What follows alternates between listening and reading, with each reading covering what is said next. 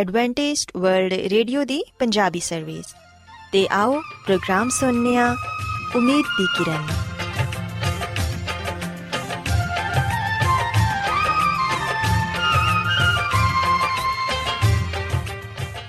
ਸਾਥਿਓ, ਪ੍ਰੋਗਰਾਮ ਉਮੀਦ ਦੀ ਕਿਰਨ ਦੇ ਨਾਲ ਮੈਂ ਤੁਹਾਡੀ ਮੇਜ਼ਬਾਨ ਫਰਾਸਲੀਮ ਤੁਹਾਡੀ ਖidmat 'ਚ ਹਾਜ਼ਰ ਹਾਂ।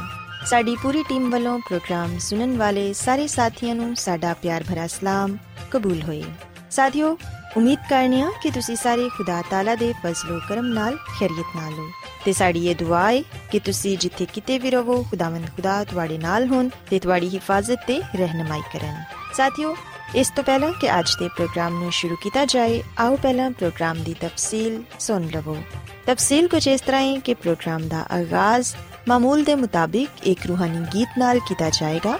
ਤੇ ਗੀਤ ਦੇ ਬਾਅਦ ਬੱਚਿਆਂ ਦੇ ਲਈ ਬਾਈਬਲ ਮੁਕੱਦਸ ਚੋਂ ਬਾਈਬਲ ਕਹਾਣੀ ਪੇਸ਼ ਕੀਤੀ ਜਾਏਗੀ ਤੇ ਸਾਥੀਓ ਪ੍ਰੋਗਰਾਮ ਦੇ ਆਖਿਰ 'ਚ ਖੁਦਾਵੰਦ ਦੇ ਖਾਦਮ ਅਜ਼ਮਤ ਇਮਨੁਅਲ ਖੁਦਾਵੰਦ ਦੇ ਅਲਾਹੀ ਪਾਕਲਾਮ ਚੋਂ ਪੈਗਾਮ ਪੇਸ਼ ਕਰਨਗੇ ਆਓ ਸਾਥੀਓ ਸਭ ਤੋਂ ਪਹਿਲਾਂ ਖੁਦਾਵੰਦ ਦੀ ਤਾਰੀਫ 'ਚ ਇਹ ਖੂਬਸੂਰਤ ਗੀਤ ਸੁਣਨੇ ਆ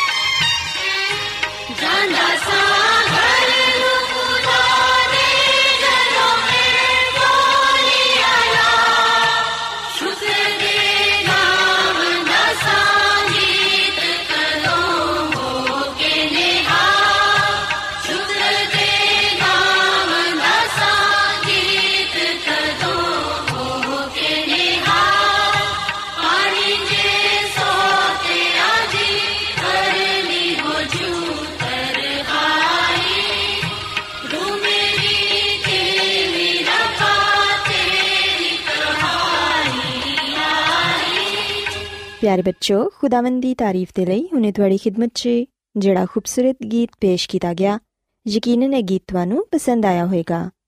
ਹੁਣ ਵੇਲਾ ਹੈ ਕਿ ਬਾਈਬਲ ਕਹਾਣੀ ਤੁਹਾਡੀ ਖidmat 'ਚ ਪੇਸ਼ ਕੀਤੀ ਜਾਏ।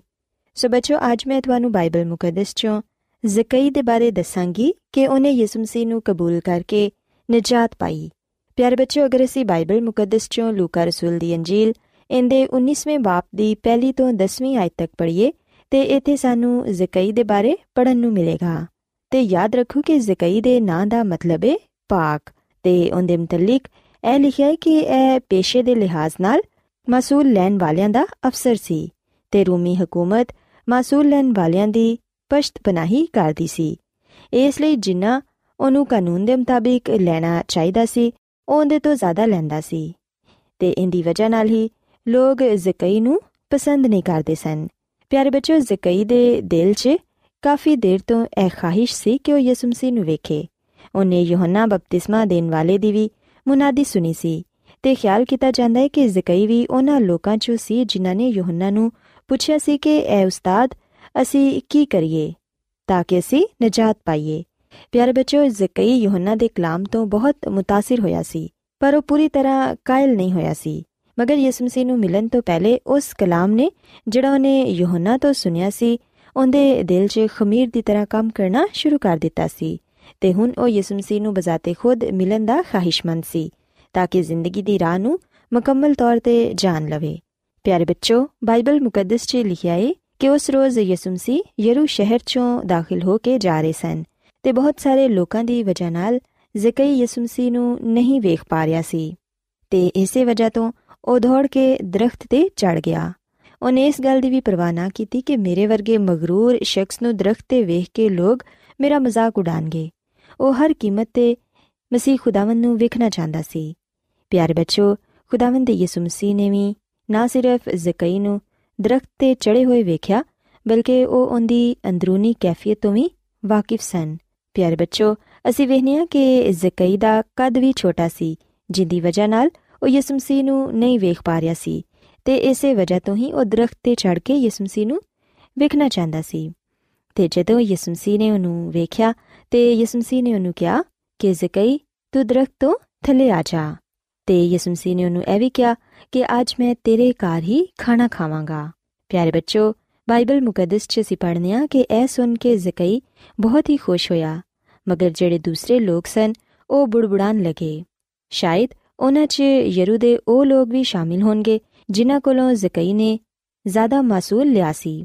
ਯਾਨੀ ਕਿ ਕਾਨੂੰਨ ਦੇ ਮੁਤਾਬਿਕ ਜਿੰਨਾ ਲੈਣਾ ਚਾਹੀਦਾ ਸੀ, ਉਹਨੇ ਉਹਦੇ ਤੋਂ ਜ਼ਿਆਦਾ ਲੈ ਲਿਆ ਹੋਏ, ਤੇ ਲੋਕ ਉਹਨੂੰ ਚੋਰ ਜਾਂ ਡਾਕੂ ਕਹਿੰਦੇ ਹੋਣ। ਹੋ ਸਕਦਾ ਹੈ ਕਿ ਉਹਨਾਂ ਲੋਕਾਂ ਦੀਆਂ ਆਵਾਜ਼ਾਂ ਜ਼ਕਈ ਦੇ ਕੰਨਾਂ 'ਚ ਵੀ ਪਈਆਂ ਹੋਣ, ਜਦੋਂ ਯਿਸੂ ਮਸੀਹ ਦੇ ਨਾਲ-ਨਾਲ ਚੱਲ ਰਿਹਾ ਸੀ। ਮਗਰ ਉਹਨੇ ਖੜੇ ਹੋ ਕੇ ਇਹ ਕਿਹਾ ਕਿ ਮੈਂ ਰਜ਼ਾ ਕਰਾਨਾ ਤੌਰ ਤੇ ਆਪਣਾ ਅੱਧਾ ਮਾਲ ਗਰੀਬਾਂ ਨੂੰ ਦੇਣਾ ਵਾਂ। ਪਿਆਰੇ ਬੱਚੋ ਇਹ ਜ਼ਕਈ ਦੇ ਤੌਬਾ ਕਰਨ ਦਾ ਨਤੀਜਾ ਸੀ। ਉਹਨੇ ਕਿਹਾ ਕਿ ਜਿੰਦੇ ਕੋਲੋਂ ਮੈਂ ਨਾ ਹੱਕ ਕੁਝ ਲੈ ਲਿਆਏ, ਉਹਨੂੰ ਮੈਂ ਚਾਰ ਗੁਨਾ ਵਾਪਿਸ ਕਰਾਂਗਾ।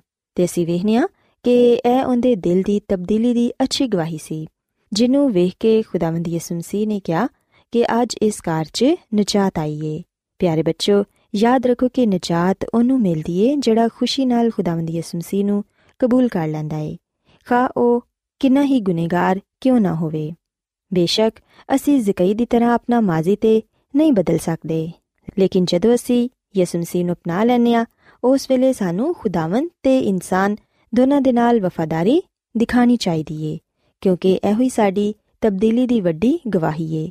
ਤੇ ਸਾਨੂੰ ਇਸ ਗੱਲ ਤੇ ਵੀ ਅਫਸੋਸ ਨਹੀਂ ਕਰਦੇ ਰਹਿਣਾ ਚਾਹੀਦਾ ਕਿ ਮਾਜ਼ੀ 'ਚ ਅਸੀਂ ਬਹੁਤ ਸਾਰੀਆਂ ਗਲਤੀਆਂ ਕੀਤੀਆਂ ਨੇ। ਯਕੀਨ ਜਾਣੋ ਕਿ ਜਦੋਂ ਯਿਸੂ ਮਸੀਹ ਸਾਨੂੰ ਮਿਲ ਜਾਣਗੇ, ਤੇ ਉਦੋਂ ਉਹ ਸਾਡੇ ਮਾਜ਼ੀ ਦੀਆਂ ਸਾਰੀਆਂ ਗਲਤੀਆਂ ਤੇ ਖਤਾਵਾਂ ਨੂੰ ਆਪਣੇ ਖੂਨ ਦੇ ਨਾਲ ਮਿਟਾ ਦੇਣਗੇ। ਪਿਆਰੇ ਬੱਚੋ ਬਾਈਬਲ ਮੁਕੱਦਸ 'ਚ ਅਸੀਂ ਪੜ੍ਹਨੇ ਆ ਕਿ ਯਿਸੂ ਮਸੀਹ ਨੇ ਜ਼ਕਈ ਦੀ ਪੁਰਾਣੀ ਜ਼ਿੰਦਗੀ ਦੇ ਬਾਰੇ ਕੋਈ ਸਵਾਲ ਨਾ ਕੀਤਾ, ਜਦਕਿ ਫੱਕੀ ਫਰੀਸੀ ਜ਼ਕਈ ਤੇ ਯਿਸੂ ਮਸੀਹ ਦੋਨਾਂ ਦੇ ਬਾਰੇ ਅਜੀਬੋ ਗਰੀਬ ਗੱਲਾਂ ਕਰਨ ਲੱਗੇ। ਮਗਰ ਮਸੀਹ ਖੁਦਾਵੰਦ ਦੀ ਹਜ਼ੂਰੀ ਨਾਲ ਜ਼ਕਈ ਨੇ ਹਰ ਤਰ੍ਹਾਂ ਦੇ ਫਰਾਡ ਤੇ ਨਾਜਾਇਜ਼ ਨਫੇ ਤੋਂ ਤੌਬਾ ਕਰ ਲਈ। ਸੋ ਬੱਚੋ ਅੱਜ ਸਾਨੂੰ ਵੀ ਇਹ ਚਾਹੀਦਾ ਹੈ ਕਿ ਅਸੀਂ ਵੀ ਆਪਣੀ ਪੁਰਾਣੀ ਜ਼ਿੰਦਗੀ ਨੂੰ ਤਰਕ ਕਰਕੇ ਅੱਜ ਤੋਂ ਇੱਕ ਨਵੀਂ ਜ਼ਿੰਦਗੀ ਦੀ ਸ਼ੁਰੂਆਤ ਕਰੀਏ ਤੇ ਯਿਸੂ ਮਸੀਹ ਨੂੰ ਕਬੂਲ ਕਰਕੇ ਆਪਣੇ ਗੁਨਾਹਾਂ ਤੋਂ ਤੌਬਾ ਕਰੀਏ ਤਾਂ ਕਿ ਅਸੀਂ ਵੀ ਜ਼ਕਈ ਦੀ ਤਰ੍ਹਾਂ ਨਜਾਤ ਹਾਸਿਲ ਕਰ ਸਕੀਏ। ਸੋ ਮੈਂ ਉਮੀਦ ਕਰਨੀ ਕਰਨੀਆ ਕਿ ਅੱਜ ਦੀ ਬਾਈਬਲ ਕਹਾਣੀ ਤੁਹਾਨੂੰ ਪਸੰਦ ਆਈ ਹੋਵੇਗੀ।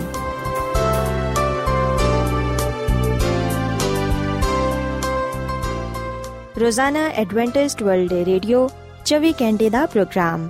ਜਨੂਬੀ ਏਸ਼ੀਆ ਦੇ ਲਈ ਪੰਜਾਬੀ, ਉਰਦੂ, ਅੰਗਰੇਜ਼ੀ, ਸਿੰਧੀ ਤੇ ਦੂਜੀਆਂ ਬਹੁਤ ਸਾਰੀਆਂ ਜ਼ੁਬਾਨਾਂ ਵਿੱਚ ਨਸ਼ਰ ਕਰਦਾ ਹੈ ਸਿਹਤ, ਮਤਵਾਜ਼ਨ ਖੁਰਾਕ تعلیم ਖਾਨਦਾਨੀ ਜ਼ਿੰਦਗੀ ਤੇ ਬਾਈਬਲ ਮੁਕੱਦਸ ਨੂੰ ਸਮਝਣ ਦੇ ਲਈ ਐਡਵੈਂਟਿਸਟ ਵਰਲਡ ਰੇਡੀਓ ਜ਼ਰੂਰ ਸੁਨੋ سامعین ਬਾਈਬਲ ਮੁਕੱਦਸ کی تعلیمات کو مزید سیکھنے کے لیے या अगर आपका कोई सवाल हो तो आप हमसे व्हाट्सएप के ज़रिए इस नंबर पर रबता कर सकते हैं। हमारा व्हाट्सएप नंबर है सिफर सिफर नौ दो तीन एक सिफर एक सात छ सात नौ छ दो। नंबर एक बार फिर नोट कर लें, zero zero nine two three one zero one seven 67962 Adventist World Radio ਵੱਲੋਂ ਪ੍ਰੋਗਰਾਮ ਉਮੀਦ ਦੀ ਕਿਰਨ ਨਿਸ਼ਰ ਕੀਤਾ ਜਾ ਰਿਹਾ ਹੈ ਹੁਣ ਵੇਲੇ ਹੈ ਕਿ ਅਸੀਂ ਖੁਦਾ ਦੇ ਪਾਕ ਕਲਾਮ ਚੋਂ ਪੇਗਾਮ ਸੁਣੀਏ। ਤੇ ਅੱਜ ਤੁਹਾਡੇ ਲਈ ਪੇਗਾਮ ਖੁਦਾ ਦੇ ਖਾਦਮ ਅਜ਼ਮਤ ਇਮਨੁਅਲ ਪੇਸ਼ ਕਰਨਗੇ। ਤੇ ਆਓ ਆਪਣੇ ਦਿਲਾਂ ਨੂੰ ਤਿਆਰ ਕਰੀਏ ਤੇ ਖੁਦਾ ਦੇ ਕਲਾਮ ਨੂੰ ਸੁਣੀਏ। ਯਿਸੂ ਮਸੀਹ ਦੇ ਨਾਮ ਵਿੱਚ ਸਾਰੇ ਸਾਥੀਆਂ ਨੂੰ ਸਲਾਮ। ਸਾਥੀਓ, ਹੁਣ ਵੇਲੇ ਕਿ ਅਸੀਂ ਖੁਦਾਵੰਦ ਦੇ ਕਲਾਮ ਨੂੰ ਸੁਣੀਏ, ਆਓ ਆਪਣੇ ਈਮਾਨ ਦੀ ਮਜ਼ਬੂਤੀ ਤੇ ਈਮਾਨ ਦੀ ਤਰੱਕੀ ਦੇ ਲਈ ਖੁਦਾਵੰਦ ਦੇ ਕਲਾਮ ਨੂੰ ਸੁਣਨੇ ਆ। ਸਾਥੀਓ, ਅੱਜ ਅਸੀਂ ਖੁਦਾਵੰਦ ਦੇ ਕਲਾਮ ਚੋਂ ਇਸ ਗੱਲ ਨੂੰ ਸਿੱਖਾਂਗੇ ਕਿ ਖੁਦਾ ਨੇ ਇਨਸਾਨ ਨੂੰ ਹੁਕਮ ਦਿੱਤਾ ਹੈ ਕਿ ਉਹ ਸਬਤ ਦੇ ਦਿਨ ਨੂੰ ਪਾਕ ਮੰਨੇ। ਸਾਥੀਓ, ਅਸੀਂ ਬਾਈਬਲ ਮੁਕੱਦਸ ਵਿੱਚ ਇਸ ਗੱਲ ਨੂੰ ਪੜਨ ਵਾਲੇ ਬਣਨੇ ਆ ਕਿ ਖੁਦਾਵੰਦ ਖੁਦਾ ਇਸ ਗੱਲ ਤੇ ਜ਼ੋਰ ਦਿੰਦਾ ਹੈ ਕਿ ਇਨਸਾਨ ਸਬਤ ਦੇ ਦਿਨ ਨੂੰ ਪਾਕ ਮੰਨੇ। ਅਸੀਂ ਵਿਖਨੇ ਹਾਂ ਕਿ ਬਾਈਬਲ ਮੁਕੱਦਸ ਵਿੱਚ ਬਾਰ-ਬਾਰ ਇਸ ਗੱਲ ਨੂੰ ਦੁਹਰਾਇਆ ਗਿਆ ਹੈ ਕਿ ਖੁਦਾਵੰਦ ਇਨਸਾਨ ਨੂੰ ਆ ਹੁਕਮ ਦਿੰਦਾ ਹੈ ਕਿ ਉਹ ਸਬਤ ਦੇ ਦਿਨ ਨੂੰ ਪਾਕ ਮੰਨੇ। ਸਾਥੀਓ, ਅਗਰ ਅਸੀਂ ਬਾਈਬਲ ਮੁਕੱਦਸ ਦੇ ਪੁਰਾਣੇ ਅਹਿਦਨਾਮੇ ਵਿੱਚ ਖਰੂਜ ਦੀ ਕਿਤਾਬ ਦੇ 20 ਬਾਬ ਦੀ 8 ਹੱਥ ਪੜ੍ਹੀਏ, ਤੇ ਇਥੇ ਇਹ ਗੱਲ ਬਿਆਨ ਕੀਤੀ ਗਈ ਹੈ ਕਿ ਯਾਦ ਕਰਕੇ ਤੂੰ ਸਬਤ ਦਾ ਦਿਨ ਪਾਕ ਮੰਨੀ। ਔਰ ਫਿਰ ਅਸੀਂ ਖਰੂਜ ਦੀ ਕਿਤਾਬ ਦੇ 31 ਬਾਬ ਦੀ 13ਵੀਂ ਅਧ ਵਿੱਚ ਇਹ ਗੱਲ ਪੜ੍ਹਨੇ ਆ ਕਿ ਖੁਦਾਮਦ ਫਰਮਾਂਦਾ ਹੈ ਕਿ ਤੁਸੀਂ ਮੇਰੇ ਸਬਤਾਂ ਨੂੰ ਜ਼ਰੂਰ ਮੰਨਣਾ। ਤੇ ਅਸੀਂ ਫਿਰ ਇਬਾਰ ਦੀ ਕਿਤਾਬ ਦੇ 19ਵੇਂ ਬਾਬ ਦੀ 30 ਆਇਤ ਵਿੱਚ ਆ ਕਲਾਮ ਪਾਣੇ ਆ ਕਿ ਤੁਸੀਂ ਮੇਰੇ ਸਬਤਾਂ ਨੂੰ ਮੰਨਣਾ। ਔਰ ਫਿਰ ਅਸੀਂ ਇਬਾਰ ਦੀ ਕਿਤਾਬ ਦੇ 26 ਬਾਬ ਦੀ 2 ਆਇਤ ਵਿੱਚ ਖੁਦਾ ਦਾ ਆ ਕਲਾਮ ਪਾਣੇ ਆ ਕਿ ਤੁਸੀਂ ਮੇਰੇ ਸਬਤਾਂ ਨੂੰ ਮੰਨਣਾ। ਤੇ ਇਸਤਿਸਨਾ ਦੀ ਕਿਤਾਬ ਦੇ 5 ਬਾਬ ਦੀ 12ਵੀਂ ਆਇਤ ਵਿੱਚ ਲਿਖਿਆ ਹੈ ਕਿ ਸਬਤ ਦੇ ਦਿਨ ਨੂੰ ਯਾਦ ਕਰਕੇ ਪਾਕ ਮੰਨਣਾ। ਸੋ ਸਾਥੀਓ ਸਿੱਖਨੇ ਕਿ ਬਾਈਬਲ ਮੁਕੱਦਸ ਵਿੱਚ ਬਾਰ-ਬਾਰ ਇਸ ਗੱਲ ਨੂੰ ਦੁਹਰਾਇਆ ਗਿਆ ਹੈ। ਖੁਦਾਵੰਦ ਇਨਸਾਨ ਨੂੰ ਇਸ ਗੱਲ ਦਾ ਹੁਕਮ ਦਿੰਦਾ ਹੈ ਕਿ ਉਹ ਯਾਦ ਕਰਕੇ ਸਬਤ ਦੇ ਦਿਨ ਨੂੰ ਪਾਕ ਮੰਨਣ। ਅਸੀਂ ਬਾਈਬਲ ਮੁਕੱਦਸ ਵਿੱਚ ਇਸ ਗੱਲ ਨੂੰ ਵੀ ਪੜਨ ਵਾਲੇ ਬਣਨੇ ਆ ਕਿ ਅਸਾਂ ਸਬਤ ਦੇ ਦਿਨ ਨੂੰ ਪਾਕ ਕਿਉਂ ਮੰਨਣਾ ਹੈ?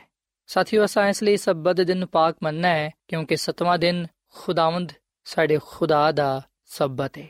ਅਗਰ ਅਸੀਂ ਖਰੂਜ ਦੀ ਕਿਤਾਬ ਦੇ 20 ਬਾਬ ਦੀ 10ਵੀਂ ਅਧ ਪੜ੍ਹੀਏ, ਤੇ ਇਥੇ ਆ ਲਿਖਿਆ ਹੋਇਆ ਹੈ ਕਿ ਸਤਵਾਂ ਦਿਨ ਖੁਦਾਵੰਦ ਤੇਰੇ ਖੁਦਾ ਦਾ ਸਬਤ ਹੈ ਸੋ ਸਾਥੀਓ, ਅਸੀਂ ਵਿਖਨੇ ਕਿ ਖੁਦਾਵੰਦ ਦਾ ਕਲਾਮ ਫਰਮਾਂਦਾ ਹੈ ਕਿ ਸਤਵਾਂ ਦਿਨ ਖੁਦਾਵੰਦ ਖੁਦਾ ਦਾ ਸਬਤ ਹੈ ਸੋ ਇਹਦਾ ਮਤਲਬ ਹੈ ਕਿ ਜਿਹੜਾ ਸਤਵਾਂ ਦਿਨ ਨੇ, ਉਹ ਸਬਤ ਦਾ ਦਿਨ ਹੈ ਤੇ ਸਬਤ ਦਾ ਦਿਨ ਹੀ ਖੁਦਾ ਦਾ ਦਿਨ ਹੈ ਸਾਥੀਓ ਅਸੀਂ ਪਦਾਇਸ਼ ਦੀ ਕਿਤਾਬ ਦੇ 2 ਬਾਬ ਦੀ ਪਹਿਲੀ ਐਤ ਤੋਂ ਲੈ ਕੇ ਤੀਜੀ ਐਤ ਤੱਕ ਗੱਲ ਪਾਣੇ ਆ ਕਿ ਸਤਵੇਂ ਦਿਨ ਖੁਦਾ ਨੇ ਆਪਣਾ ਕੰਮ ਖਤਮ ਕੀਤਾ। ਔਰ ਫਿਰ ਆ ਵੀ ਗੱਲ ਬਿਆਨ ਕੀਤੀ ਗਈ ਹੈ ਕਿ ਸਤਵੇਂ ਦਿਨ ਖੁਦਾ ਨੇ ਆਰਾਮ ਕੀਤਾ। ਸਤਵੇਂ ਦਿਨ ਨੂੰ ਖੁਦਾ ਨੇ ਬਰਕਤ ਦਿੱਤੀ। ਸਤਵੇਂ ਦਿਨ ਨੂੰ ਖੁਦਾ ਨੇ ਮੁਕੱਦਸ ਠਹਿਰਾਇਆ। ਤੇ ਖਰੂਜ ਦੀ ਕਿਤਾਬ ਦੇ 20 ਬਾਬ ਦੀ 8 ਵਿੱਚ ਆ ਗੱਲ ਬਿਆਨ ਕੀਤੀ ਗਈ ਹੈ ਕਿ ਸਤਵਾਂ ਦਿਨ ਖੁਦ ਖੁਦਾ ਸਾਨੂੰ ਯਾਦ ਰੱਖਣ ਦੇ ਲਈ ਕਹਿੰਦਾ ਹੈ। ਸਾਥੀਓ, ਅਸੀਂ ਵਿਖਨੇ ਕਿ ਖੁਦਾਵੰਦ ਦਾ ਕਲਾਮ ਫਰਮਾਂਦਾ ਹੈ ਕਿ ਸਤਵਾਂ ਦਿਨ ਖੁਦਾ ਦਾ ਸਬਤ ਹੈ ਖੁਦਾ ਨੇ ਸਤਵੇਂ ਦਿਨ ਨੂੰ ਬਰਕਤ ਬਖਸ਼ੀ ਏ ਇਹਨੂੰ ਮੁਕੱਦਸ ਠਹਿਰਾਇਆ ਏ। ਤੇ ਖੁਦਾ ਨੇ ਇਨਸਾਨ ਨੂੰ ਇਸ ਗੱਲ ਦਾ ਹੁਕਮ ਦਿੱਤਾ ਹੈ ਕਿ ਉਹ ਯਾਦ ਕਰਕੇ ਸਬਤ ਦਿਨ ਨੂੰ ਪਾਕ ਮੰਨੇ। ਤੇ ਸਾਥੀਓ ਤੇ ਮੈਂ ਤੁਹਾਨੂੰ ਇਹ ਗੱਲ ਦੱਸਣਾ ਚਾਹਾਂਗਾ ਕਿ ਖੁਦਾ ਨੇ ਸਬਤ ਦੇ ਦਿਨ ਨੂੰ ਖਾਸ ਬਰਕਤ ਬਖਸ਼ੀ ਏ ਤੇ ਜਿਹੜੀ ਚੀਜ਼ ਨੂੰ ਖੁਦਾਵੰਦ ਬਰਕਤ ਬਖਸ਼ਦਾ ਹੈ, ਉਹ ਯਕੀਨਨ ਹਰ ਇੱਕ ਦੇ ਲਈ ਬਾਇਸ ਬਰਕਤ ਹੁੰਦੀ ਏ। ਸੋ ਸਬਤ ਦਾ ਦਿਨ, ਬਰਕਤ ਦਾ ਦਿਨ ਨੇ, ਜਦੋਂ ਅਸੀਂ ਇਹਨੂੰ ਪਾਕ ਮੰਨਨੇ ਆ ਉਸ ਵੇਲੇ ਅਸੀਂ ਖੁਦਾ ਕੋਲੋਂ ਬਰਕਤ ਪਾਣੇ ਆ ਖੁਦਾਵੰਦ ਸਾਨੂੰ ਸਾਡੇ ਖਾਨਦਾਨ ਨੂੰ ਬਰਕਤ ਦਿੰਦਾ ਹੈ। ਔਰ ਫਿਰ ਸਾਥੀਓ, ਜਿਵੇਂ ਕਿ ਅਸੀਂ ਬਾਈਬਲ ਮੁਕੱਦਸ ਵਿੱਚ ਇਹ ਗੱਲ ਪੜ੍ਹਨੇ ਆ ਕਿ ਖੁਦਾ ਨੇ ਸਤਵੇਂ ਦਿਨ ਨੂੰ ਮੁਕੱਦਸ ਠਹਿਰਾਇਆ ਹੈ। ਮੁਕੱਦਸ ਠਹਿਰਾਣ ਤੋਂ ਮੁਰਾਦ ਹੈ ਕਿ ਦੂਜੀਆਂ ਸ਼ੈਵਾਂ ਤੋਂ ਅਲੱਗ ਕਰਨਾ ਜਾਂ ਪਾਕ ਕਰਨਾ।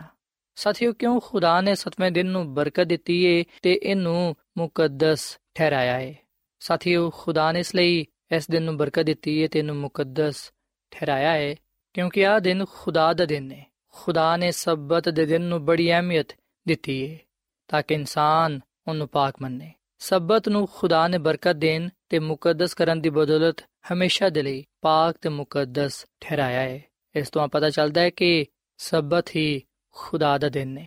ਸਾਥੀਓ, ਖੁਦਾ ਨੇ ਇਨਸਾਨ ਨੂੰ ਸਤਵੇਂ ਦਿਨ तमाम ਦੁਨਿਆਵੀ ਕੰਮਾਂ ਤੋਂ ਆਰਾਮ ਕਰਨ ਦੇ ਲਈ ਆਖਿਆ ਹੈ ਇਸ ਲਈ ਜਦੋਂ ਵੀ ਅਸੀਂ ਬਾਈਬਲ ਮੁਕੱਦਸ ਵਿੱਚ ਇਹ ਗੱਲ ਪੜ੍ਹਨੇ ਆ ਕਿ ਖੁਦਾ ਨੇ ਸਤਵੇਂ ਦਿਨ ਆਰਾਮ ਕੀਤਾ ਉਸ ਵੇਲੇ ਅਸੀਂ ਆ ਨਾ ਸੋਚੀਏ ਕਿ ਖੁਦਾ ਥੱਕ ਗਿਆ ਸੀ ਸਾਥੀਓ ਖੁਦਾ ਇਨਸਾਨ ਨੇ ਕਿ ਥੱਕ ਜਾਏ ਬਲਕਿ ਅਸੀਂ ਵਿਖਨੇ ਕਿ ਖੁਦਾਵੰਦ ਆਪਣੇ ਤਖਲੀਕੀ ਕੰਮਾਂ ਤੋਂ ਫਾਰਿਗ ਹੋਇਆ ਤੇ ਇਸ ਦਿਨ ਉਹਨੇ ਆਪਣੀ ਬਣਾਈ ਹੋਈ ਸ਼ੈਵਾਂ ਤੋਂ ਆਪਣਾ ਜਲਾਲ ਜ਼ਾਹਿਰ ਕੀਤਾ ਸੋ ਸਾਥੀਓ ਸਬਤ ਇਨਸਾਨ ਦਾ ਬਣਾਇਆ ਹੋਇਆ ਨਹੀਂ ਹੈ, ਬਲਕਿ ਖੁਦਾ ਦਾ ਬਣਾਇਆ ਹੋਇਆ ਹੈ।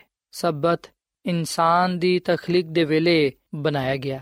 ਇਸ ਲਈ ਆ ਦਿਨ ਉਸ ਵਕਤ ਤੱਕ ਕਾਇਮ ਰਹੇਗਾ ਜਦੋਂ ਤੱਕ ਇਨਸਾਨੀਅਤ ਜ਼ਿੰਦਾ ਹੈ।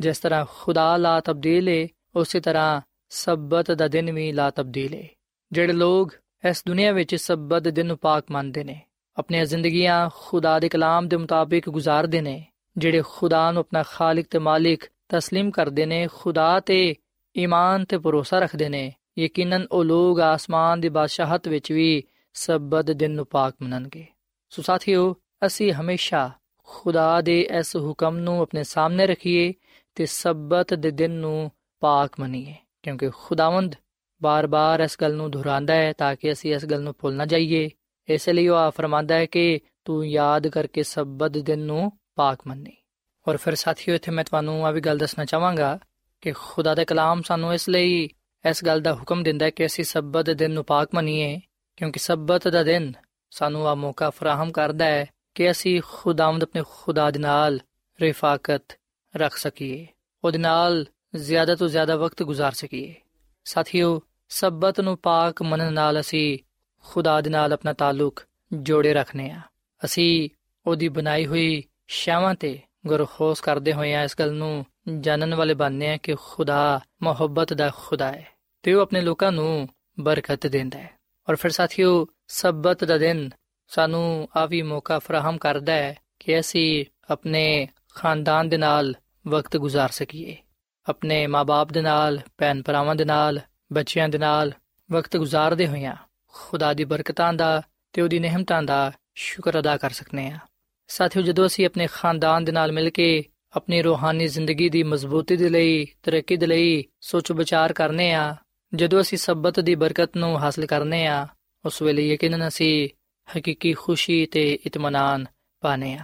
ਔਰ ਫਿਰ ਸਾਥੀਓ ਦੇ ਨਾਲ ਅਸੀਂ ਇਸ ਗੱਲ ਨੂੰ ਵੀ ਸਿੱਖਣ ਵਾਲੇ ਬਣਨੇ ਆ ਕਿ ਸਬਤ ਦਾ ਦਿਨ ਸਾਨੂੰ ਆ ਵੀ ਮੌਕਾ ਫਰਾਹਮ ਕਰਦਾ ਹੈ ਕਿ ਅਸੀਂ ਬਿਮਾਰ ਲੋਕਾਂ ਦੀ ਆਯਾਦਤ ਕਰ ਸਕੀਏ, ਉਹਨਾਂ ਨੂੰ ਖੁਦਾ ਦੀ ਮੁਹੱਬਤ ਦਾ ਪੈਗਾਮ ਦੇ ਸਕੀਏ ਸਬਤ ਦਾ ਦਿਨ ਸਾਨੂੰ ਆ ਮੌਕਾ ਫਰਾਹਮ ਕਰਦਾ ਹੈ ਕਿ ਅਸੀਂ ਇਸ ਦਿਨ ਖੁਦਾ ਦੀ ਨਜਾਤ ਦਾ, ਉਹਦੀ ਮੁਹੱਬਤ ਦਾ ਪ੍ਰਚਾਰ ਕਰ ਸਕੀਏ।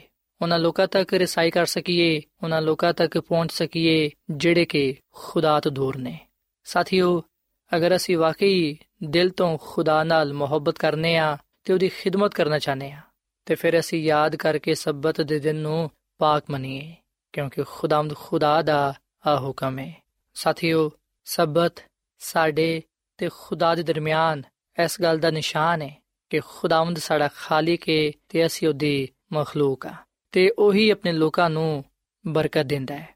ਹਿਸਕੀਲ ਦੀ ਕਿਤਾਬ ਦੇ 20 ਬਾਬ ਦੀ 20 ਆਇਤ ਵਿੱਚ ਅਸੀਂ ਇਹ ਗੱਲ ਪੜ੍ਹਨੇ ਆ। ਖੁਦਾਵੰਦ ਫਰਮਾਂਦਾ ਹੈ ਕਿ ਮੇਰੇ ਸਬਤਾਂ ਨੂੰ ਮੁਕੱਦਸ ਜਾਣੋ ਕਿ ਉਹ ਮੇਰੇ ਤੇ ਤੁਹਾਡੇ ਦਰਮਿਆਨ ਨਿਸ਼ਾਨ ਹੋਣ ਤਾਂ ਕਿ ਤੁਸੀਂ ਜਾਣੋ ਕਿ ਮੈਂ ਖੁਦਾਵੰਦ ਤੁਹਾਡਾ ਖੁਦਾਵਾਂ। ਸੋ ਸਾਥੀਓ ਅਸੀਂ ਵਿਖਨੇ ਕਿ ਖੁਦਾ ਦਾ ਕਲਾਮ ਸਾਨੂੰ ਇਸ ਗੱਲ ਦੀ ਤਾਲੀਮ ਦਿੰਦਾ ਹੈ ਕਿ ਖੁਦਾਵੰਦ ਖੁਦਾ ਖੁਦ ਆਪਣੇ ਲੋਕਾਂ ਦੇ ਨਾਲ ਹਮ ਕਲਾਮ ਹੈ, ਆਪਣੇ ਲੋਕਾਂ ਦੇ ਨਾਲ ਮੁਖਾਤਿਬ ਹੈ ਤੇ ਉਹ ਆ ਫਰਮਾਂਦਾ ਹੈ ਕਿ ਤੁਸੀਂ ਮੇਰੇ ਸਬਤ ਨੂੰ ਪਾਕ ਮੰਨੋ। ਤੇ ਇਸ ਗੱਲ ਨੂੰ ਜਾਣੋ ਕਿ ਮੈਂ ਹੀ ਖੁਦਾਵੰਦ ਤੁਹਾਡਾ ਖੁਦਾ ਹਾਂ ਤੇ ਸਾਥੀਓ, ਖੁਦਾ ਦੀ ਖਾਦਮਾ ਮਿਸਿਸ ਐਲਨ ਜੀ ਵਾਈਟ ਆਪਣੀ ਕਿਤਾਬ ਕਦੀਮ ਅਬਾਈ ਬਜ਼ੁਰਗ ਵਾਂਬੀਆ ਦੇ ਸਫਾ ਨੰਬਰ 345 ਵਿੱਚ ਆ ਗੱਲ ਲਿਖਦੀ ਏ ਕਿ ਸਬਤ ਨੂੰ ਨਵੇਂ ਕਾਨੂੰਨ ਦੀ ਹیثیت ਦੇ ਨਾਲ ਪੇਸ਼ ਕੀਤਾ ਨਹੀਂ ਗਿਆ, ਬਲਕਿ ਇਹਨੂੰ ਇਸ ਤਰ੍ਹਾਂ ਪੇਸ਼ ਕੀਤਾ ਗਿਆ ਹੈ, ਜਿਹਦੀ ਬੁਨਿਆਦ ਖਲਕਤ ਦੇ ਸ਼ੁਰੂ ਵਿੱਚ ਪਾਈ ਗਈ ਸੀ। ਖਾਲਕ ਨੇ ਸਬਤ ਨੂੰ ਯਾਦਗਾਰ ਦੇ ਤੌਰ ਨਾਲ ਕਾਇਮ ਕੀਤਾ ਹੈ। ਸਬਤ ਖੁਦਾ ਨੂੰ ਆਸਮਾਨ ਤੇ ਜ਼ਮੀਨ ਦਾ ਖਾਲਕ ਜ਼ਾਹਿਰ ਕਰਦਾ ਹੈ। ਇਸ ਲਈ ਆ ਹਕੀਕੀ ਖੁਦਾ ਤੇ ਝੂਠੇ ਮਾਬੂਦਾਂ ਵਿੱਚ ਇਮਤਿਆਜ਼ ਜ਼ਾਹਿਰ ਕਰਦਾ ਹੈ। ਉਹ ਸਾਰੇ ਜਿਹੜੇ ਸਤਵੇਂ ਦਿਨ ਨੂੰ ਮੰਨਦੇ ਨੇ ਇਸ ਅਮਲ ਤੋਂ ਆ ਜ਼ਾਹਿਰ ਕਰਦੇ ਨੇ ਕਿ ਉਹ ਖੁਦਾ ਦੇ ਪਰਸਤਾਰ ਨੇ। ਸੁਸਬਤ ਖੁਦਾ ਨਾਲ ਇਨਸਾਨ ਦੀ ਵਫਾਦਾਰੀ ਦਾ ਉਸ ਵੇਲੇ ਤੱਕ ਖਾਸ ਨਿਸ਼ਾਨ ਰਹੇਗਾ, ਜਦੋਂ ਤੱਕ ਕਿ ਕੋਈ ਇਨਸਾਨ ਖੁਦਾ ਦੀ ਇਬਾਦਤ ਦੇ ਲਈ ਜ਼ਮੀਨ ਤੇ ਮੌਜੂਦ ਹੈ ਦਸ ਹਕਾਮ ਵਿੱਚ ਸਿਰਫ ਚੌਥਾ ਹੁਕਮ ਹੀ ਇੰਜ ਦਾ ਹੁਕਮ ਹੈ ਜਿਹਦੇ ਵਿੱਚ ਸ਼ਰੀਅਤ ਦੇਣ ਵਾਲੇ ਦਾ ਨਾਮ ਤੇ ਲਕਬ ਦੋਨੋਂ ਮੌਜੂਦ ਨੇ। ਸਿਰਫ ਆਹੀ ਹੁਕਮ ਹੈ ਜਿਹੜਾ ਸਾਬਿਤ ਕਰਦਾ ਹੈ ਕਿ ਕਿਦੇ ਇਖਤਿਆਰ ਦੇ ਨਾਲ ਸ਼ਰੀਅਤ ਦਿੱਤੀ ਗਈ ਹੈ ਸੋ ਇਹਦੇ ਵਿੱਚ ਖੁਦਾ ਦੀ ਮੋਹਰ ਪਾਈ ਜਾਂਦੀ ਹੈ ਜਿਹੜੀ ਕਿ ਖੁਦਾ ਦੀ ਸ਼ਰੀਅਤ ਤੇ ਲਗਾਈ ਗਈ ਹੈ ਤੇ ਜਿਹਦੇ ਵਿੱਚ ਉਹਦੀ ਤਸਦੀਕ ਤੇ ਦਹਮੀ ਹੋਣ ਦਾ ਸਬੂਤ ਪਾਇਆ ਜਾਂਦਾ ਹੈ। ਖੁਦਾ ਨੇ ਇਨਸਾਨ ਨੂੰ ਮਿਹਨਤ ਕਰਨ ਦੇ ਲਈ 6 ਦਿਨ ਦਿੱਤੇ ਨੇ ਤੇ ਉਹ ਆ ਮੁਤਾਲਬਾ ਕਰਦਾ ਹੈ ਕਿ ਇਨਸਾਨ ਆਪਣੇ ਸਾਰੇ ਕੰਮਕਾਜ 6 ਦਿਨਾਂ ਵਿੱਚ ਹੀ ਖਤਮ ਕਰੇ। ਸਬਤ ਦੇ ਦਿਨ ਰਹਿਮ ਦੇ ਕੰਮਾਂ ਦੀ ਇਜਾਜ਼ਤ ਦਿੱਤੀ ਗਈ ਹੈ ਬਿਮਾਰਾਂ ਦੀ ਤੇ ਮੁਸੀਬਤ ਜ਼ਦਾਂ ਦੀ ਹਰ ਵੇਲੇ ਹਿਫਾਜ਼ਤ ਕੀਤੀ ਜਾਣੀ ਚਾਹੀਦੀ ਹੈ ਤੇ ਗੈਰ ਜ਼ਰੂਰੀ ਮਿਹਨਤ ਤੋਂ ਕਿਨਾਰਾ ਕਰਨਾ ਚਾਹੀਦਾ ਹੈ। ਸੋ ਸਾਥੀਓ ਅਗਲ ਸੱਚ ਹੈ ਕਿ ਸਬਤ ਖੁਦਾ ਨਾਲ ਇਨਸਾਨ ਦੀ ਵਫਾਦਾਰੀ ਦਾ ਇੱਕ ਨਿਸ਼ਾਨ ਹੈ ਇੱਕ ਸਬੂਤ ਹੈ ਤੇ ਖੁਦਾਵੰਦਾ ਚਾਹੁੰਦਾ ਹੈ ਕਿ ਇਨਸਾਨ ਸਬਤ ਦਿਨ ਨੂੰ ਪਾਕ ਮੰਨੇ। ਸਾਥੀਓ, ਅਗਰ ਮੈਂ ਤੇ ਤੁਸੀਂ ਸਬਤ ਦਿਨ ਨੂੰ ਪਾਕ ਮੰਨਾਂਗੇ, ਖੁਦਾ ਦੇ ਹੁਕਮ ਨੂੰ ਪੂਰਾ ਕਰਾਂਗੇ ਤੇ ਫਿਰ ਯਾਦ ਰੱਖੋ ਕਿ ਖੁਦਾਵੰਦ ਆਪਣੇ ਵਾਅਦੇ ਦੇ ਮੁਤਾਬਿਕ ਸਾਨੂੰ ਬਰਕਤ ਦੇਗਾ ਖੁਦਾਵੰਦ ਉਹਨਾਂ ਲੋਕਾਂ ਦੇ ਨਾਲ ਆਵਾਦਾ ਕਰਦਾ ਹੈ, ਜਿਹੜੇ ਸਬਤ ਦਿਨ ਨੂੰ ਪਾਕ ਮੰਨਦੇ ਨੇ। ਖੁਦਾਵੰਦ ਫਰਮਾਂਦਾ ਹੈ ਕਿ ਅਗਰ ਤੂੰ ਸਬਤ ਦੇ ਦਿਨ ਆਪਣੇ ਪੈਰਾਂ ਨੂੰ ਰੁਕੇ ਰੱਖੇਗਾ, ਮੇਰੇ ਮੁਕੱਦਸ ਦਿਨ ਵਿੱਚ ਆਪਣੀ ਖੁਸ਼ੀ ਦਾ ਤਾਲਿਬ ਨਹੀਂ ਹੋਏਗਾ, ਸਬਤ ਨੂੰ ਰਾਹਤ ਤੇ ਖੁਦਾਵੰਦ ਦਾ ਮੁਕੱਦਸ ਤੈਨੂੰ ਮੌਜ਼ਮ ਕਹੇਗਾ, ਤੇਰੀ ਤਾਜ਼ੀਮ ਕਰੇਗਾ, ਆਪਣਾ ਕਾਰੋਬਾਰ ਨਹੀਂ ਕਰੇਗਾ ਤੇ ਆਪਣੀ ਖੁਸ਼ੀ ਦਾ ਤਾਲਿਬ ਨਹੀਂ ਹੋਏਗਾ, ਫਿਰ ਤੂੰ ਖੁਦਾਵੰਦ ਵਿੱਚ ਮਸਰੂਰ ਹੋਏਗਾ। ਤੇ ਮੈਂ ਤੈਨੂੰ ਦੁਨੀਆ ਦੀ ਬੁਲੰਦੀਆਂ ਤੇ ਲੈ ਜਾਵਾਂਗਾ ਤੇ ਮੈਂ ਤੇਰੇ ਬਾਪ ਯਾਕੂਬ ਦੀ ਮਿਰਾਸ ਤੋਂ ਤੈਨੂੰ ਖਵਾਵਾਂਗਾ ਕਿਉਂਕਿ ਖੁਦਾਵੰਦ ਦੇ ਹੀ ਮੂੰਹ ਤੋਂ ਆ ਇਰਸ਼ਾਦ ਹੋਇਆ ਹੈ। ਸਾਥੀਓ, ਅਸੀਂ ਖੁਦਾਵੰਦ ਦਾ ਆ ਕਲਾਮ ਯਸਾਇਆ ਨਬੀ ਦੀ ਕਿਤਾਬ ਦੇ 58 ਬਾਬ ਦੀ 13ਵੀਂ ਤੇ 14ਵੀਂ ਆਇਤ ਵਿੱਚ ਪਾਨੇ ਆ ਸੋ ਅਸੀਂ ਵਿਖਨੇ ਕਿ ਜਿਹੜੇ ਲੋਗ ਖੁਦਾ ਦੇ ਹੁਕਮ ਨੂੰ ਪੂਰਾ ਕਰਦੇ ਨੇ, ਜਿਹੜੇ ਲੋਗ ਖੁਦਾ ਦੇ ਹੁਕਮ ਦੇ ਮੁਤਾਬਿਕ ਸਬਤ ਦੇ ਦਿਨ ਨੂੰ ਪਾਕ ਮੰਨਦੇ ਨੇ, ਖੁਦਾਵੰਦ ਦਾ ਉਹਨਾਂ ਦੇ ਨਾਲ ਆਵਾਦਾ ਹੈ ਕਿ ਮੈਂ ਤੁਹਾਨੂੰ ਬਰਕਤ ਦਵਾਂਗਾ, ਤੁਹਾਨੂੰ ਦੁਨੀਆ ਦੀ ਬੁਲੰਦੀਆਂ ਤੇ ਲੈ ਜਾਵਾਂਗਾ। ਸੋ ਸਾਥੀਓ, ਬਾਈਬਲ ਮੁਕੱਦਸ ਦਾ ਮੁਤਾਲਾ ਕਰਨ ਦੇ ਨਾਲ ਸਾਨੂੰ ਪਤਾ ਚੱਲਦਾ ਹੈ ਕਿ ਇਹਦੇ ਵਿੱਚ ਕੋਈ ਸ਼ੱਕ ਨਹੀਂ ਹੈ ਕਿ ਹਕੀਕੀ ਤੇ ਸੱਚਾ ਸਬਤ ਹਫ਼ਤੇ ਦਾ ਦਿਨ ਹੈ ਤੇ ਕੋਈ ਹੋਰ ਦਿਨ ਨਹੀਂ ਹੈ। ਸੋ ਸਾਡੇ ਲਈ ਇਹ ਜ਼ਰੂਰੀ ਹੈ ਕਿ ਅਸੀਂ ਸਬਤ ਦਿਨ ਨੂੰ ਪਾਕ ਮੰਨੀਏ। ਖੁਦਾ ਦਾ ਕਲਾਮ ਫਰਮਾਂਦਾ ਹੈ ਕਿ ਖੁਦਾ ਦੀ ਉਮਤ ਦੇ ਲਈ ਸਬਤ ਦਾ ਆਰਾਮ ਬਾਕੀ ਹੈ। ਸੋ ਸਾਥੀਓ, ਹੁਣ ਸਭ ਕੁਝ ਸੁਣਾਇਆ ਗਿਆ ਹੈ, ਹਾਸਲੇ ਕਲਾਮ ਆਏ ਕਿ ਅਸੀਂ ਖੁਦਾ ਕੋਲੋਂ ਡਰੀਏ ਤੇ ਉਹਦੇ ਹੁਕਮਾਂ ਨੂੰ ਮੰਨੀਏ। ਕਿਉਂਕਿ ਇਨਸਾਨ ਦਾ ਫਰਜ਼ ਕੁਲੀ, ਆਈਏ। ਆਓ ਅਸੀਂ ਯਾਦ ਕਰਕੇ ਸਬਤ ਦਿਨ ਨੂੰ ਪਾਕ ਮੰਨੀਏ, ਕਿਉਂਕਿ ਅਗਰ ਅਸੀਂ ਸਬਤ ਦਿਨ ਨੂੰ ਪਾਕ ਮੰਨਾਂਗੇ, ਉਸ ਵੇਲੇ ਅਸੀਂ ਖੁਦਾ ਦੇ ਹੁਕਮ ਨੂੰ ਪੂਰਾ ਕਰਦੇ ਹੋਇਆਂ ਉਹਦੇ ਕੋਲੋਂ ਬਰਕਤ ਪਾਵਾਂਗੇ, ਉਹਦੇ ਵਿੱਚ ਮਸਰੂਰ ਹੋਵਾਂਗੇ ਤੇ ਖੁਦਾਮਦ ਸਾਨੂੰ ਸਰਫਰਾਜ਼ੀ ਤੇ ਕਬਾਲਮੰਦੀ ਬਖਸ਼ੇਗਾ। ਸੋ ਸਾਥੀਓ, ਅੱਜ ਮੈਂ ਤੁਹਾਡੇ ਅੱਗੇ ਅਪੀਲ ਕਰਨਾ ਕਿ ਤੁਸੀਂ ਬਾਈਬਲ ਮੁਕੱਦਸ ਦੇ ਮੁਤਾਬਿਕ ਖੁਦਾ ਦੇ ਹੁਕਮ ਨੂੰ ਮੰਨੋ, ਖੁਦਾ ਦਾ ਸਾਡੇ ਸਾਰਿਆਂ ਦੇ ਲਈ ਆ ਹੁਕਮ ਹੈ ਕਿ ਤੂੰ ਯਾਦ ਕਰਕੇ ਸਬਤ ਦਿਨ ਨੂੰ ਪਾਕ ਮੰਨੀ। ਅਗਰ ਅਸੀਂ ਖੁਦਾ ਦੇ ਦਿਨ ਨੂੰ ਜਿਹੜਾ ਕਿ ਸਬਤ ਦਾ ਦਿਨ ਹੈ, ਇਹਨੂੰ ਪਾਕ ਮੰਨਾਂਗੇ, ਤੇ ਫਿਰ ਯਕੀਨਨ ਖੁਦਾ ਸਾਨੂੰ ਬਰਕਤ ਦੇਗਾ ਤੇ ਸਾਨੂੰ ਆਪਣੇ ਜਲਾਲ ਦੇ ਲਈ ਇਸਤੇਮਾਲ ਕਰੇਗਾ। ਸੋ ਸਾਥੀਓ, ਇਸ ਵੇਲੇ ਮੈਂ ਤੁਹਾਡੇ ਨਾਲ ਮਿਲ ਕੇ ਦੁਆ ਕਰਨਾ ਚਾਹਨਾ, ਆਓ ਅਸੀਂ ਅੱਜ ਖੁਦਾ ਦੇ ਹਜ਼ੂਰ ਦੁਆ ਕਰੀਏ ਕਿ ਖੁਦਾਮ ਸਾਨੂੰ ਸਬਤ ਦਿਨ ਨੂੰ ਪਾਕ ਮੰਨਣ ਦੀ ਤੌਫੀਕ ਦੇਵੇ ਤਾਂ ਕਿ ਅਸੀਂ ਉਹਦੇ ਕੋਲੋਂ ਬਹੁਤ ਸਾਰੀਆਂ ਬਰਕਤਾਂ ਪਾ ਸਕੀਏ। ਸੋ ਆਓ ਸਾਥੀਓ, ਅਸੀਂ ਦੁਆ ਕਰੀਏ। ਮਸੀਹ ਯਸੂ ਵਿੱਚ ਸਾਡੇ ਜ਼ਿੰਦਾ ਅਸਮਾਨੀ ਬਾਪ ਅਸੀਂ ਤੇਰੇ ਹਜ਼ੂਰਾਨੇ ਆ ਤੇਰੇ ਨਾਮ ਨੂੰ ਮੁਬਾਰਕ ਕਹਨੇ ਆ ਕਿਉਂਕਿ ਤੂੰ ਹੀ ਤਾਰੀਫ ਤੇ ਤਮਜੀਦ ਦੇ ਲਾਇਕ ਹੈ ਐ ਖੁਦਾਵੰਦ ਅਸੀਂ ਆਪਣੀ ਜ਼ਿੰਦਗੀ ਦਾ ਖਾਲਕ ਤੇ ਮਾਲਿਕ ਤੈਨੂੰ ਹੀ تسلیم ਕਰਨੇ ਆ ਤੂੰ ਹੀ ਸਾਡਾ ਜ਼ਿੰਦਾ ਖੁਦਾ ਹੈ ਐ ਖੁਦਾਵੰਦ ਸਾਨੂੰ ਤੌਫੀਕ ਦੇ ਕੇ ਅਸੀਂ ਤੇਰੇ ਹੁਕਮ ਦੇ ਮੁਤਾਬਿਕ ਯਾਦ ਕਰਕੇ ਸਬਤ ਦੇ ਦਿਨ ਨੂੰ ਪਾਕ ਮੰਨੀਏ ਤਾਂ ਕਿ ਅਸੀਂ ਤੇਰੇ ਹਜ਼ੂਰ ਪਸੰਦੀਦਾ ਠਹਿਰੀਏ ਤੇਰੇ ਕੋਲੋਂ ਅਲਾਹੀ ਬਰਕਤਾਂ ਪਾ ਸਕੀਏ ਐ ਖੁਦਾਵੰਦ ਅੱਜ ਦੇ ਕਲਾਮ ਦੇ ਵਸੀਲੇ ਨਾਲ ਸਾਨੂੰ ਬੜੀ ਬਰਕਤ ਦੇ ਅਸੀਂ ਆਪਣੇ ਆਪ ਨੂੰ ਆਪਣੇ ਖਾਨਦਾਨਾਂ ਨੂੰ ਤੇਰੇ سپرد ਕਰਨੇ ਆ ਸਾਨੂੰ ਤੂੰ ਆਪਣੇ ਕਲਾਮ ਤੇ ਅਮਲ ਕਰਨ ਦੀ ਤੌਫੀਕ ਤਾ ਫਰਮਾ ਮੈਂ ਦੁਆ ਕਰਨਾ ਇਹਨਾਂ ਪਰਾਵਾਂ ਵਾਸਤੇ ਨਾ ਪੈਣਾ ਵਾਸਤੇ ਜਿਨ੍ਹਾਂ ਨੇ ਤੇਰੇ ਕਲਾਮ ਨੂੰ ਸੁਣਿਆ ਹੈ ਇਹਨਾਂ ਨੂੰ ਤੂੰ ਬੜੀ ਬਰਕਤ ਦੇ ਇਹਨਾਂ ਦੇ ਖਾਨਦਾਨਾਂ ਨੂੰ ਬੜੀ ਬਰਕਤ ਦੇ ਐ ਖੁਦਾਵੰਦ ਆ ਲੋਗ ਤੇਰੇ ਤੇ ਈਮਾਨ ਤੇ ਭਰੋਸਾ ਰੱਖਦੇ ਨੇ ਇਸ ਲਈ ਤੂੰ ਇਹਨਾਂ ਨੂੰ ਬਰਕਤ ਦੇ ਤੇ ਜਿਹੜਾ ਕੋਈ ਵੀ ਇਹਨਾਂ ਚੋਂ ਬਿਮਾਰ ਹੈ ਤੂੰ ਉਹਨੂੰ ਸ਼ਿਫਾ ਦੇ ਕਿਉਂਕਿ ਤੂੰ ਸ਼ਾਫੀ ਹੈ ਤੇ ਤੂੰ ਹੀ ਬਿਮਾਰ ਲੋਕਾਂ ਨੂੰ ਸ਼ਿਫਾ ਬਖਸ਼ਣਾ ਹੈ ਤੂੰ ਸਾਨੂੰ ਆਪਣੇ ਕਲਾਮ ਦੇ ਵਸੀਲੇ ਨਾਲ ਬਰਕਤ ਬਖਸ਼, ਕਿਉਂਕਿ ਇਹ ਸਭ ਕੁਝ ਮੰਗ ਲੈਨੇ ਆ ਖੁਦਾਮ ਦੀ ਸੁਮਸੀ ਦੇ ਨਾਮ ਵਿੱਚ। ਆਮੀਨ। ਸਾਥਿਓ, ਐਡਵੈਂਟਿਸਟ ਵਰਲਡ ਰੇਡੀਓ ਵੱਲੋਂ ਪ੍ਰੋਗਰਾਮ ਉਮੀਦ ਦੀ ਕਿਰਨ ਨਸ਼ਰ ਕੀਤਾ ਜਾ ਰਿਹਾ ਸੀ। ਉਮੀਦ ਕਰਨੇ ਆ ਕਿ ਅੱਜ ਦਾ ਪ੍ਰੋਗਰਾਮ ਯਕੀਨਨ ਤੁਹਾਨੂੰ ਪਸੰਦ ਆਇਆ ਹੋਵੇਗਾ। ਸਾਥਿਓ, ਬਾਈਬਲ ਮੁਕੱਦਸ ਦੀ ਸਚਾਈਆਂ ਨੂੰ ਮਜ਼ੀਦ ਸਿੱਖਣ ਦੇ ਲਈ ਤੁਸੀਂ ਸਾਡੇ ਨਾਲ WhatsApp ਦੇ ਜ਼ਰੀਏ ਵੀ رابطہ ਕਰ ਸਕਦੇ ਹੋ ਸਾਡਾ WhatsApp ਨੰਬਰ ਹੈ 0090176762 ਨੰਬਰ ਇੱਕ ਵਾਰੀ ਫੇਰ ਲਿਖ ਲਵੋ 0092311767962 ਸਾਥਿਓ, ਕੱਲ ਇਸੇ ਵੇਲੇ ਤੇ ਇਸੇ ਫ੍ਰੀਕਵੈਂਸੀ ਤੇ ਦੁਬਾਰਾ ਤੁਹਾਡੇ ਨਾਲ ਮੁਲਾਕਾਤ ਹੋਏਗੀ। ਹੁਣ ਆਪਣੀ ਮੇਜ਼ਬਾਨ ਫਰਾਜ਼ ਸਲੀਮ ਨੂੰ ਇਜਾਜ਼ਤ ਦਿਓ। ਰੱਬ ਰਾਖਾ।